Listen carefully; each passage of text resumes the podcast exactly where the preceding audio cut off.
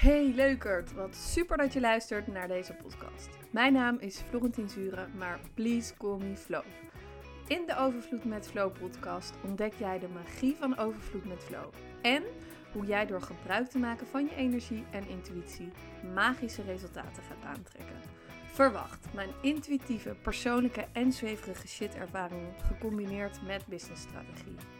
We hebben het over all-in gaan, openstaan voor het onbekende en diep vertrouwen over dat alles wat voor jou bedoeld is naar je toe komt. Je hoeft niks te halen en mag alles ontvangen. Are you ready for some magic? Yes, ik uh, zit in de auto terug vanuit de regio Rotterdam. Ik was vanochtend in uh, Vlaardingen en net in Berkel en Roderijs. Allebei plekken waar ik voor mijn gevoel in ieder geval nog nooit ben geweest. dus het was een leuke um, trip de Hollandia. Um, en ik voelde ineens dat het tijd was om deze podcast op te nemen. En ik had hem uh, uh, aan velen al uh, beloofd en iedereen was al nieuwsgierig. maar ik ben net sinds deze week met verlof en ik had mezelf heel erg voorgenomen. en dat doe ik dan ook. Um, om alleen het op te nemen als ik hem echt, echt voel. en het moment is nu. Dus um, ik zit lekker in de auto en ik ga je even de oren van de kop lullen. ik vind het een heel spannend thema om met je te delen. Ik wil het namelijk met je hebben over de ervaring die ik heb gehad met mijn uh, familieopstellingen. maar daar komt eigenlijk ook een hele grote ja, schaduwkant van mij in naar boven. Dus dat, dat is het spannende stuk wat ik daarin in met je wil delen. Sorry, ik verslik me. Um, ja, dus ik, uh, ik heb dit altijd, maar met zo'n soort, um, ja, hoe kan ik het zeggen, uh, uh, spirituele ervaring of, zweverige shit ervaring, zoals ik het ook wel noem. Daar gaat heel vaak een heel proces aan vooraf en er is ook nog een heel proces na. Dus het is voor mij altijd heel uh, lastig om um, het is een uitdaging om te zoeken van hey, waar begin je in het verhaal en, en waar neem je mensen in mee en wat is relevant en niet. Um, als je mijn podcast vaker luistert, dan weet je dat ik gewoon intuïtief lul. Uh, en dat, dat is ook wat het is. Dus uh, uh, geen extra opnames, geen editing. Um, behalve de intro en outro, maar verder, verder niet. En um, ja, that's what it is. Um, dus zo ga ik ook deze insteken. En ja, ik wil eigenlijk maar gewoon meteen met de deur in huis vallen over mijn, mijn schaduwstuk wat ik hierin mocht aankijken. Ik um, heb voor de mensen die het nog niet weten, als je het nog niet wist, zeven jaar geleden een burn-out gekregen. ik ben toen drie jaar lang ja, gewoon intensief bezig geweest met persoonlijke ontwikkeling.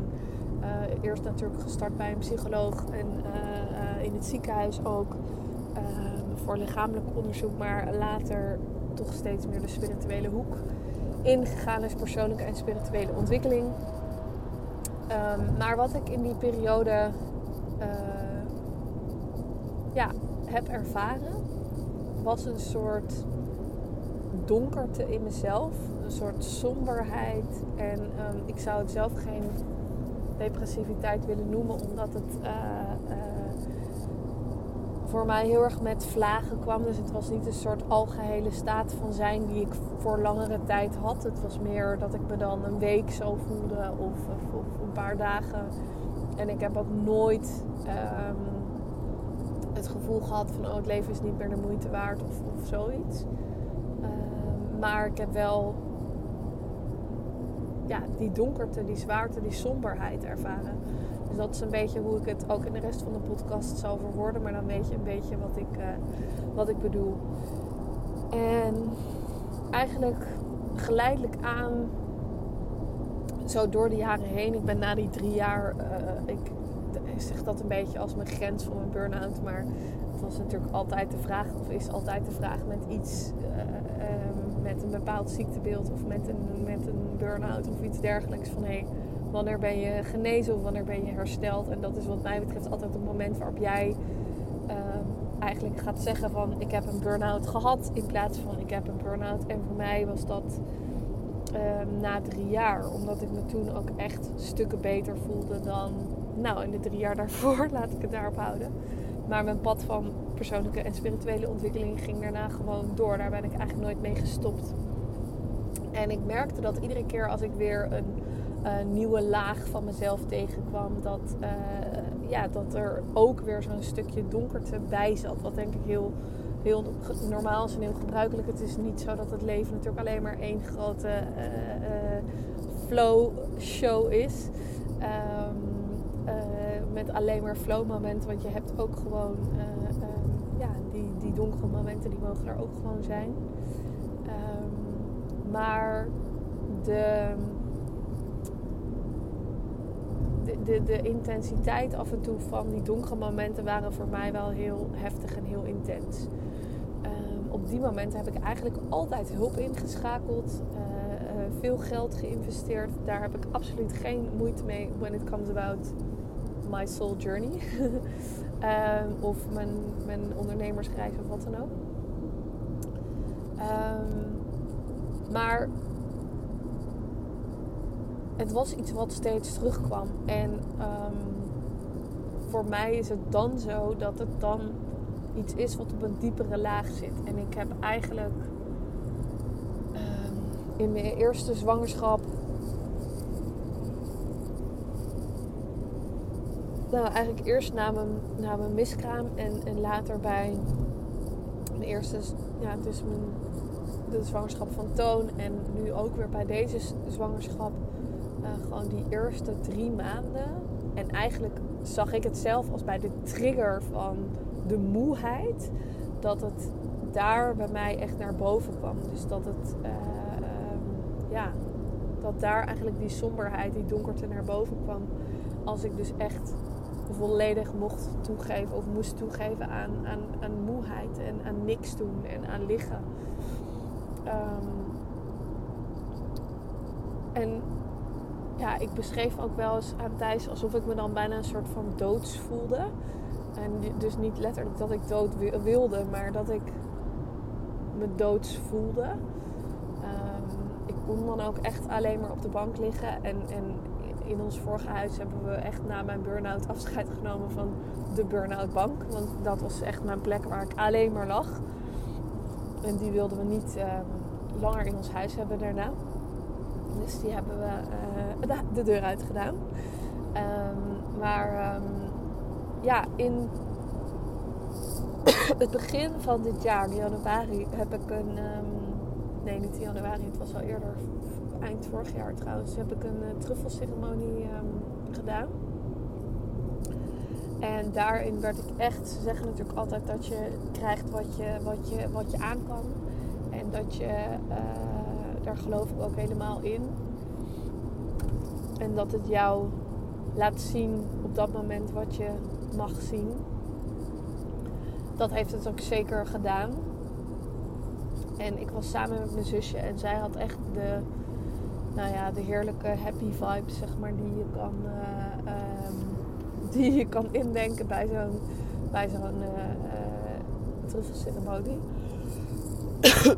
Ook zij heeft er overigens hele mooie lessen uitgehaald. Maar voor mij was het een hele intense ervaring. En was het niet zo uh, blij of... Uh, hoe zeg ik dat? Uh, gaf het me niet zoveel veel voldoening als dat ik had gehoopt. Ik, had bedacht, er komt iets naar boven. Of, of, of het lost iets op. Of het laat me iets zien waar ik iets mee kan. Maar dat was eigenlijk in de weken daarna helemaal niet zo. Of in de maanden daarna. En... Um, wat het mij wel op die dag heeft laten zien, is dat ik eigenlijk de hele dag in mijn eentje met mijn handen over elkaar, met een, onder een deken in gekropen als een soort feutushouding heb gelegen. Um, met de donkerte die voor mij op dat moment zo overwhelming voelde dat ik echt uh, niet wist hoe ik het ja, hoe ik er ruimte aan kon geven, hoe ik er ehm, lucht aan kon geven, hoe ik er mijn adem aan kon geven, of, of, of hoe ik ermee kon dealen, zoals ze dat dan zeggen. Al voelt dat voor mij nog vrij, uh, vrij actief, alsof je er iets aan moet doen. En dat is het ook niet. Maar goed, die donkerte dus. En die voelde ik zo sterk. En ik, ik, um, ik liep op, naar de shamaan toe op een gegeven moment. En ik zei van, ik weet, dit is zo intens. Dit is zo heftig. Ik weet niet wat ik hiermee moet doen. Maar het voelt alsof het niet van mij is, die donkerte. En de woorden die hij zei, die natuurlijk hartstikke waar zijn, uh, is: je hoeft je er niet mee te identificeren, laat het los. En dat, dat is zo, dat geloof ik helemaal. Alleen wat er met mij op dat moment gebeurde, is dat ik wel dacht, of later heb ik dat eigenlijk ingezien van: hé, hey, maar ik voel het wel, het is er wel. En um, ik wil dat wel loslaten, maar ik weet niet ja, ik had er misschien meer duiding voor nodig of iets dergelijks. Nou, vervolgens bleef dat even zo doorgaan. Toen ging ik in ehm, mijn zwangerschap van nu het kleine meisje wat in mijn buik zit, had ik weer zo'n sombere periode. En ik had echt het gevoel van dit is gewoon niet, it's not me. En ook nu de laatste periode net voor mijn verlof, waarin ik eigenlijk te hard, te hard heb gewerkt, zeg ik zelf. Um, werd het me gewoon ja, een beetje zwaar en donker en somber. En ik dacht weer, hé, maar dit is helemaal niet wat ik nu wil voelen. En ik had het hier over met uh, mijn hele fijne vriendin uh, Simone. En zei ze ook maar, Flo, is dit niet iets wat je bij een opstellingendag van Suzanne kan inbrengen? Suzanne Brusset is ook weer een vriendin van haar. En um, ik weet niet wat het was, maar op de een of andere manier resoneerde het wel meteen. En Simone had al eerder gezegd, oh Flo, je moet er echt een keer bij zijn. Maar tot toe had ik steeds niet per se zo'n innerlijke ja, fire gevoel van ja, dit gaan we doen. En nu voelde ik dat wel. Maar ik voelde ook dat ik um, even met Suzanne wilde connecten om te kijken van hey, is zij degene die me hierbij kan helpen en is dit de plek waarop ik dit wil delen. En wil ik dat doen in een groepssetting of wil ik dat doen misschien in mijn eentje met haar? Want dat is natuurlijk ook een optie. Um, dat, wist, dat wist ik nog niet meteen. Dus ik heb met haar gebeld en ik, nou ja, dit gebeurde allemaal in twee dagen tijd. Ik ben daar naartoe gegaan. Uiteindelijk, want ik voelde, ja, dit is het moment. Ik wil daar zaterdag bij aanwezig zijn. En Suzanne vroeg me nog heel terecht van, hey, wil je niet uh, wil je niet dit pas na je verlof doen? En ik zei echt nee, nee, nee. Ik voel echt aan alles dat het hoort bij het proces nu voor mij en het meisje wat gaat komen. Um, dus nee, ik wilde daar heel graag bij zijn. Dus ik ben dat geweest en dat is nu um, drie, vier weken geleden, geloof ik, drie weken. En um, ik kan één ding zeggen. Het was echt een magische, magische dag.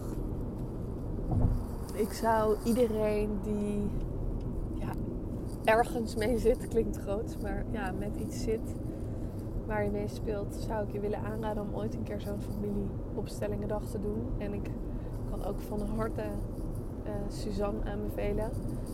Um, maar daar kom ik zo ook nog even op terug. Maar de manier waarop zij dit doet is zo zuiver, zo intuïtief sterk en um, heel diepgaand. Maar gedurende de dag um, koos Suzanne intuïtief mensen uit die uh, hun casus opgesteld of waarvan we de casus gingen opstellen. En eigenlijk al de hele dag, ja, ik wilde het aangaan, maar ik voelde eigenlijk ook heel veel spanning. Dus ik dacht de hele tijd, ja, ik weet niet of ik aan de beurt kom. Ik weet niet of ik aan de beurt kom. En um, een beetje zo.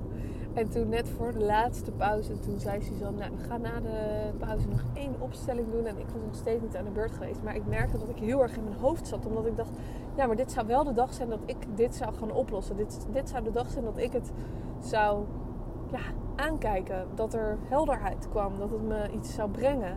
En de dag had me tot dan toe al super veel gebracht, omdat ik ook in prachtige opstellingen van andere mensen stond. Opgesteld in, in bepaalde rollen, of juist ook weer, ja, rollen is het niet goed, maar het representeren van, van ja, functies in hun systeem of, of personen in hun systeem. En, um, maar dat, ja, dat was niet helemaal nog voldoend voor mij. En toen ik lag ik in de pauze, lag ik even op het gras na te denken. En ik dacht, ja, dit is helemaal niet aan mij om nu te controleren, om te bepalen uh, dat het er sowieso uit moet zien. Of dat ik nu. Um, dat het zo moet zijn dat ik nu aan de beurt ben. Ik kan dit pas helen als ik het loslaat en als ik het laat gebeuren op het moment dat het kloppend is voor mij, kloppend is voor, voor alles. Gewoon de divine timing zijn werk laat doen.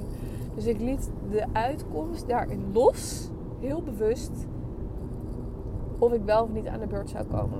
Ik dacht, ik kan hier niks eh, meer in controleren. Ik laat het uit mijn handen. Ik laat de uitkomst los. En vertrouw erop dat het beste wat komt, komt. En op dat moment gingen we natuurlijk weer zitten en riep Suzanne mijn naam was ik inderdaad de laatste waarvan we de casus zouden opstellen. Ehm, ik moest eigenlijk heel erg lachen toen, want ik dacht, ja, dit is ook weer grappig hoe het natuurlijk werkt op het moment dat jij in het vertrouwen stapt. Dat het gaat komen, zich gaat ontvouwen eh, zoals het zich ontvouwt. En dat is natuurlijk waar ik helemaal in geloof met go with the flow en, en, en het stappen in de, energie van overvloed. Um, ja, dat je alles ontvangt wat voor jou bestemd is op het moment dat dat bedoeling is. En dat um, gezegd hebbende zat ik daar op mijn stoel en ging ik dit verhaal wat ik nu aan jullie vertel ook kort vertellen aan de deelnemers die daar aanwezig waren.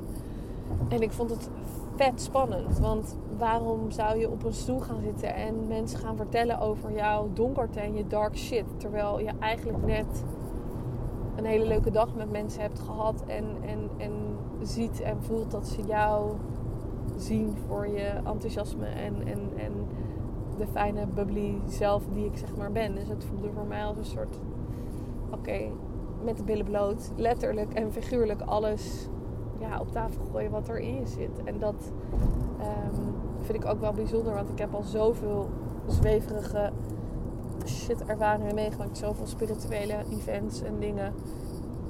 Waar ik heel veel heb gedeeld over mezelf. Maar nog niet eerder vond ik het zo spannend om daarheen te gaan en dit te delen.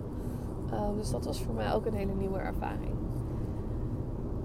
Maar goed, ik zat daar en ik legde dit uit. En Suzanne zei: Oké, we gaan dingen opstellen. We gaan iemand voor jou opstellen. En de oorzaak, gewoon van de donkerte. En we wisten natuurlijk nog niet wat dat was of hoe dat, uh, ja, hoe wat dat was. Maar um, de oorzaak. En uiteindelijk kwamen er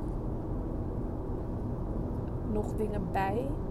Dus de oorzaak bleek uiteindelijk, het is zo lastig trouwens om het in die familieopstellingen uit te leggen, maar gaandeweg door de, door de super rake vragen die um, Suzanne stelt, maar ook door de, de, de, de representanten die zeg maar mij representeren en die oorzaak representeren.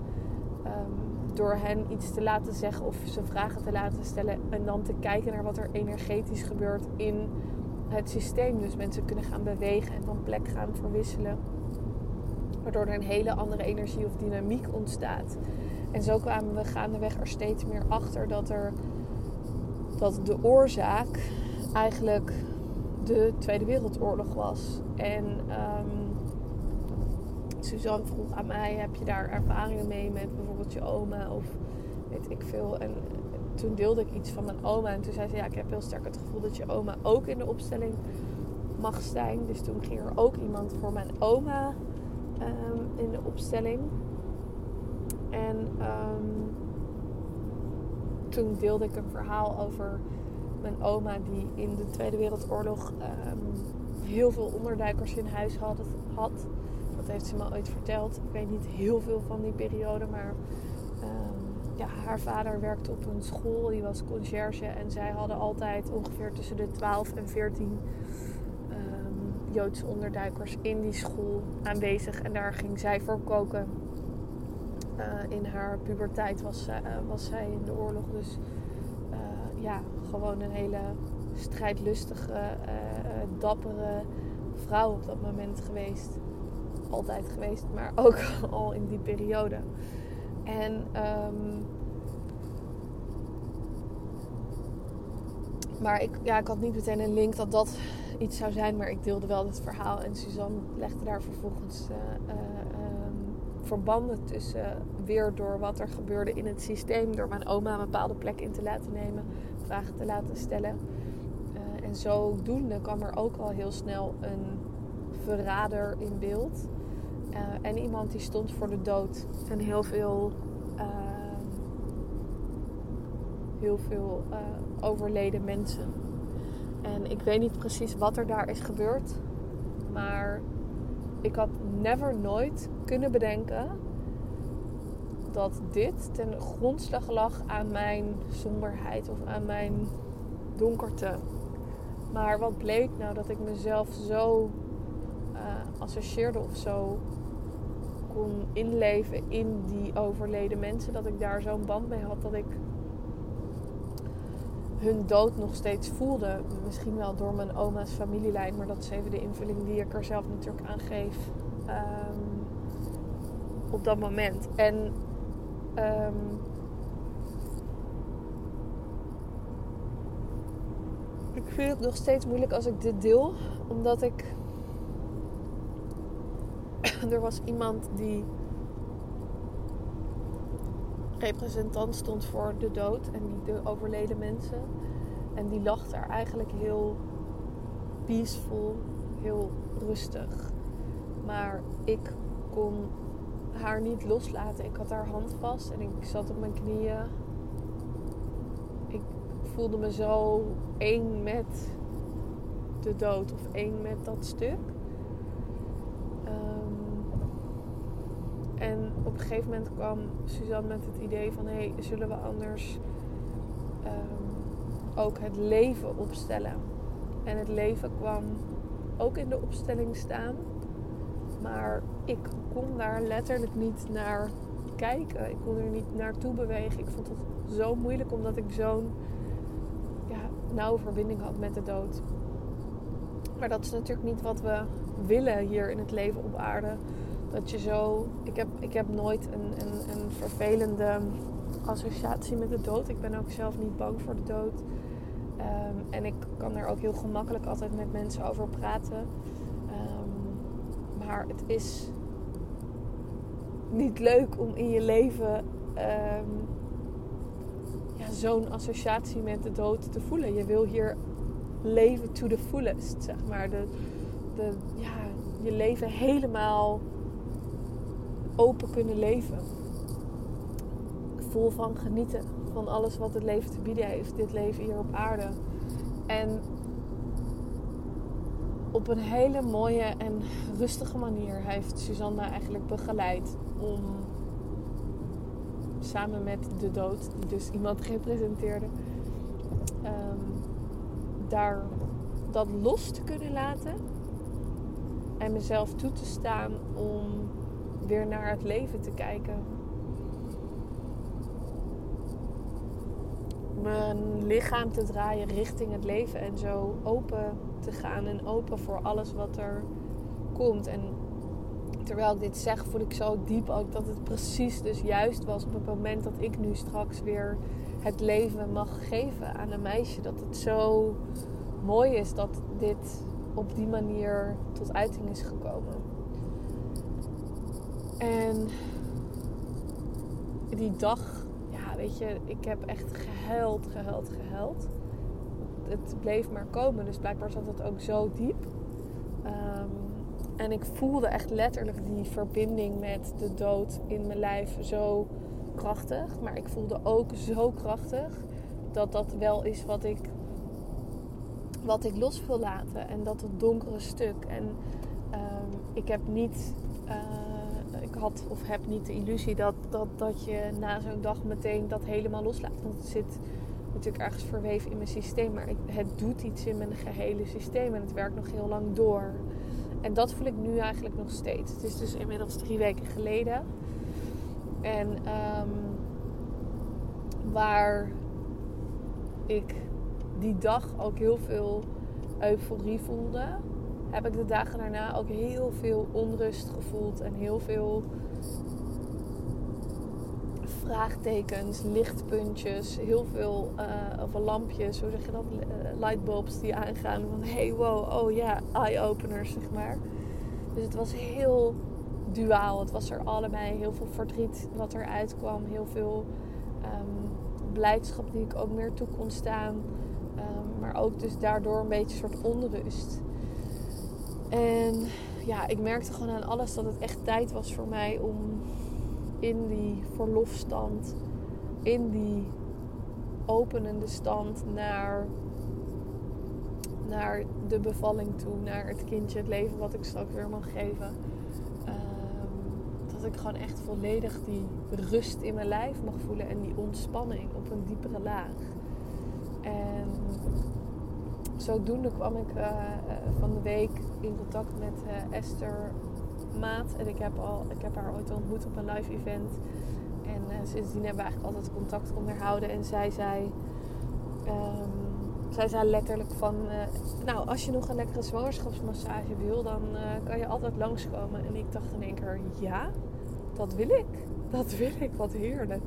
En we hadden het er gisteren, oh, eergisteren over en ik zei, kan je toevallig donderdag, want ze woont helemaal in Vlaardingen. En ik zou vandaag sowieso al met Dion afspreken die uh, bij Berkel Rode Reis in de buurt woont. Dus ik dacht, dat is helemaal top. En ze kon. Dus dat voelt dan ook zo kloppend als je daar de bevestiging krijgt. En ze stuurde, ja, de massage is uh, op een lekkere warme zitzak. En toen dacht ik helemaal, ja, dit wil ik. dus ik ben er vanochtend heen geweest. En um, Esther doet niet zomaar massages. Zij doet ook energetische massage. Tenminste, ze gebruikt haar vormen van, van healing, van intuïtieve gaven in de massage. En ik vind dat onwijs belangrijk omdat um, dat gewoon heel anders is dan dat je naar gewoon een massagehuisje op de, op de hoek gaat. Omdat ik werk zelf ook met energie en ik wil dat mijn energie zo zuiver mogelijk is. Daarom onderga ik ook, of onderga ik ook, maar onderneem ik ook al deze spirituele of energetische activiteiten om mijn eigen ja, energie zuiver te houden. En als ik dan iemand mij laat masseren, mijn energie um, lichaam laat uh, betasten, klinkt een beetje gek, maar laat aanraken met een hele onzuivere energie, dan heeft dat natuurlijk impact. Dus ik vind het daar wel altijd heel belangrijk dat je kijkt naar hé, hey, wie gaat jou aanraken en in hoeverre is diegene zuiver en uh, zelf ook in die zin bezig met bewustwording, energetisch werk. Um, dus goed, Esther, dikke vette aanrader. Echt heerlijk. Zo ontspannen.